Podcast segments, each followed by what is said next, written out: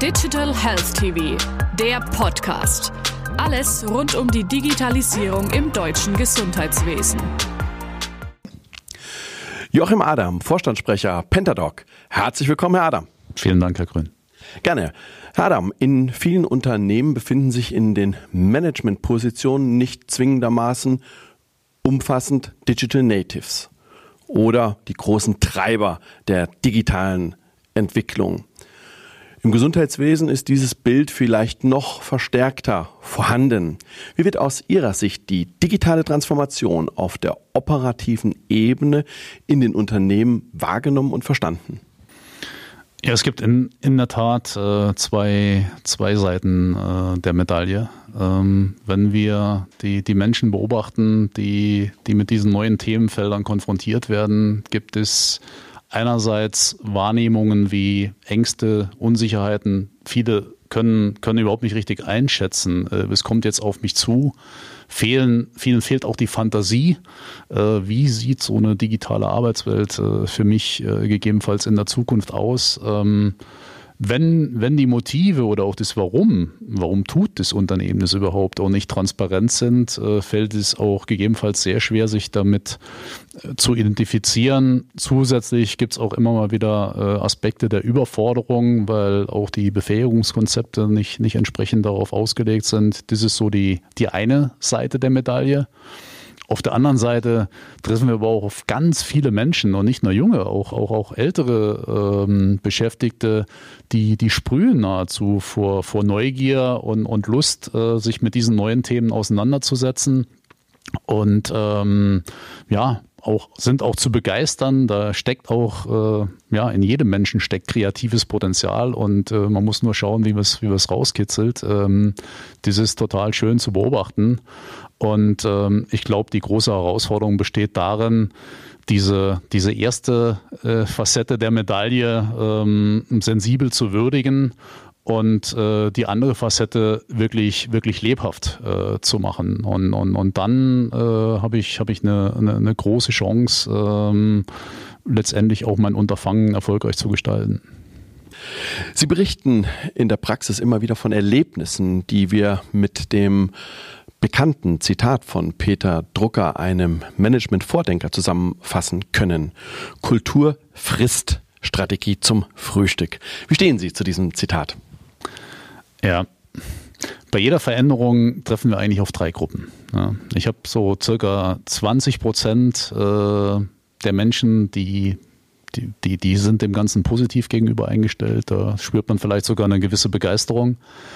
Ähm, Circa 60 Prozent ist eher so ein bisschen zurückhaltend, abwartend. Die schauen mal, es passiert denn da so und äh, wo richte ich mich dann gegebenenfalls hinaus. Und dann habe ich so circa 20 Prozent, ähm, die eher so beharrlich sind äh, oder, oder Nein sagen oder, oder tatsächlich Fronten gegen so ein Vorhaben aufbauen. Und ähm, die Gefahr besteht halt darin, äh, und dessen sollte man sich bewusst sein, äh, weil es auch sehr häufig zu beobachten ist, dass genau diese, diese 20 Prozent, äh, was ja per se eigentlich eine Minderheit ist, ähm, im schlimmsten Falle aber meine komplette Unternehmenskultur prägen. In Zeiten der Digitalisierung brauche ich aber eine Kultur, die, die genau diesen, diesen Beharren, äh, diesen ich vermeintlichen negativen Energien standhält. Und ähm, dabei laufe ich natürlich äh, in so einen zweiten äh, parallelen Widerspruch, weil einerseits äh, braucht natürlich so ein Wandel, so ein Change-Prozess, braucht, braucht entsprechend Zeit. Ähm, die Charaktere der Digitalisierung ähm, lässt aber diese Zeit eigentlich gar nicht zu. Und, ähm, und da gilt es, einen, einen gesunden Mittelweg dieser, dieser beiden Strömungen, dieser beiden Wahrnehmungen äh, zu finden und äh, ja, auch die Herausforderung für uns als Berater oder, oder, oder Coaches äh, in, in diesem Kontext ist tatsächlich einen, einen, einen wirklichen sozialen Prozess dabei zu steuern. Digitalisierung im Speziellen und der Change Management Prozess im Allgemeinen. Beide sind häufig davon getriggert, dass sie dem Unternehmen einen Nutzen stiften sollen oder aber auch dem Management. Sie haben in dem Zusammenhang mal von dem dahinterliegenden Motiv gesprochen. Was ist genau damit gemeint?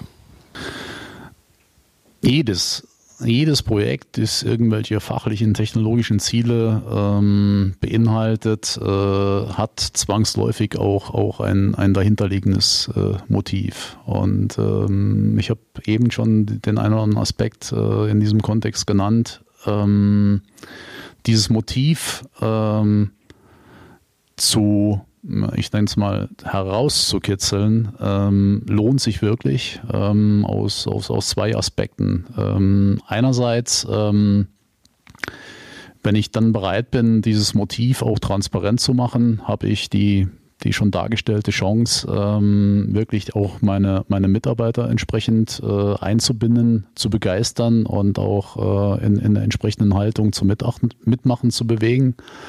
Ähm, was aber mindestens genauso wichtig ist, äh, sind Erkenntnisse, die, ich sage jetzt mal so, stillschweigend äh, implizite Ziele, äh, die, die nicht ausgesprochen sind. Ähm, und da stoßen wir dann auf Stilblüten, äh, dass man zwangsläufig natürlich davon ausgeht, äh, dass das digitale Vorhaben auch dazu beiträgt, äh, eine bessere Marktpositionierung einzunehmen oder die Attraktivität als Arbeitgeber stärkt. Ähm, ich muss es aber explizit wissen, äh, weil es natürlich einen enormen Einfluss auf die Ausgestaltung des Projektes hat. Ganz direkt aus Ihrer Projektpraxis, wo liegen die inhaltlichen Schwerpunkte, die wir hierbei beachten müssen? Gehen wir mal vom Idealzustand aus. Ähm, die, die fachlichen Ziele äh, sind, sind wirklich klar formuliert äh, und, und bekannt und äh, im besten Falle sogar das dahinterliegende Motiv entsprechend herausgekitzelt und, und auch transparent gemacht. Ähm, dann sehen wir mindestens vier Elemente, die sich auch in, in unterschiedlichen Phasen äh, widerspiegeln, die es zusätzlich äh, zu beleuchten gilt. Das eine ist, äh, wir verwenden da diesen Begriff Einwirkung, ähm, spiegelt letztendlich nochmal die, die gute Balance und das Zusammenspiel zwischen der rein rationalen Ebene äh, und, der, und der emotionalen Ebene wieder und die auch äh, entsprechenden Maßnahmen zu verankern. verankern.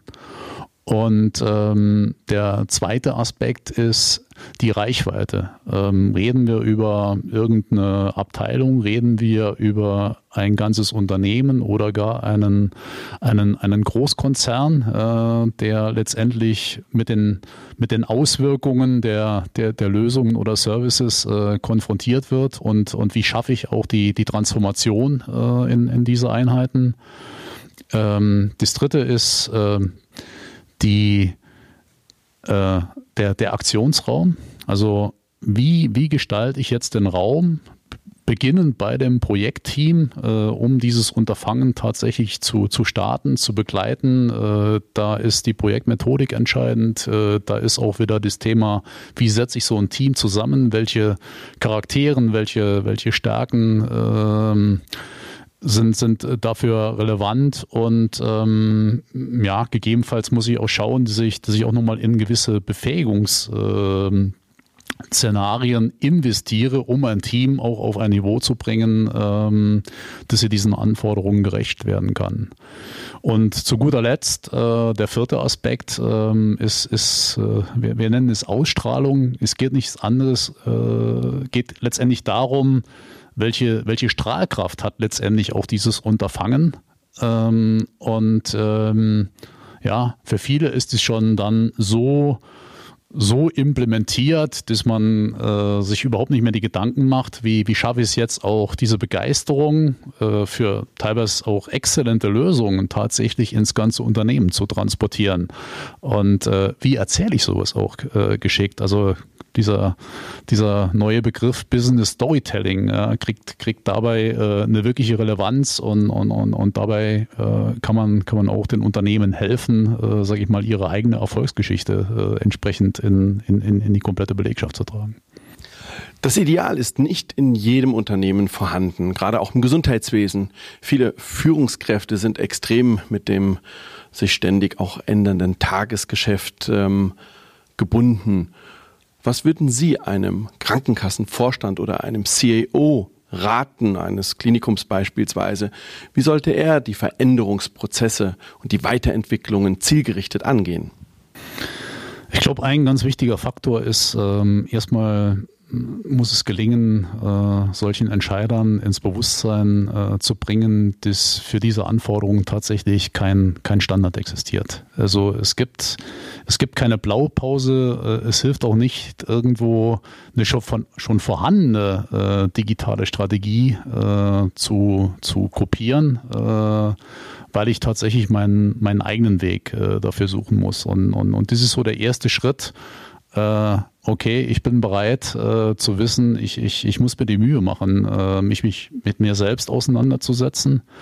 Ähm, und ähm, dieses ehrliche mit sich auseinandersetzen, ähm, dann auch in, wie soll ich sagen, ehrliche, ehrliche Maßnahmen, äh, die daraus resultieren, äh, auch, auch münden zu lassen. Ähm, und wir, wir reden in diesem Kontext ähm, auch wirklich, wirklich davon, dass es äh, nicht hilft, irgendeine digitale Strategie äh, zu kopieren, sondern was wir meines Erachtens brauchen, ist äh, eine ehrliche, ähm, ja, individuelle Strategie in einem digitalen Zeitalter.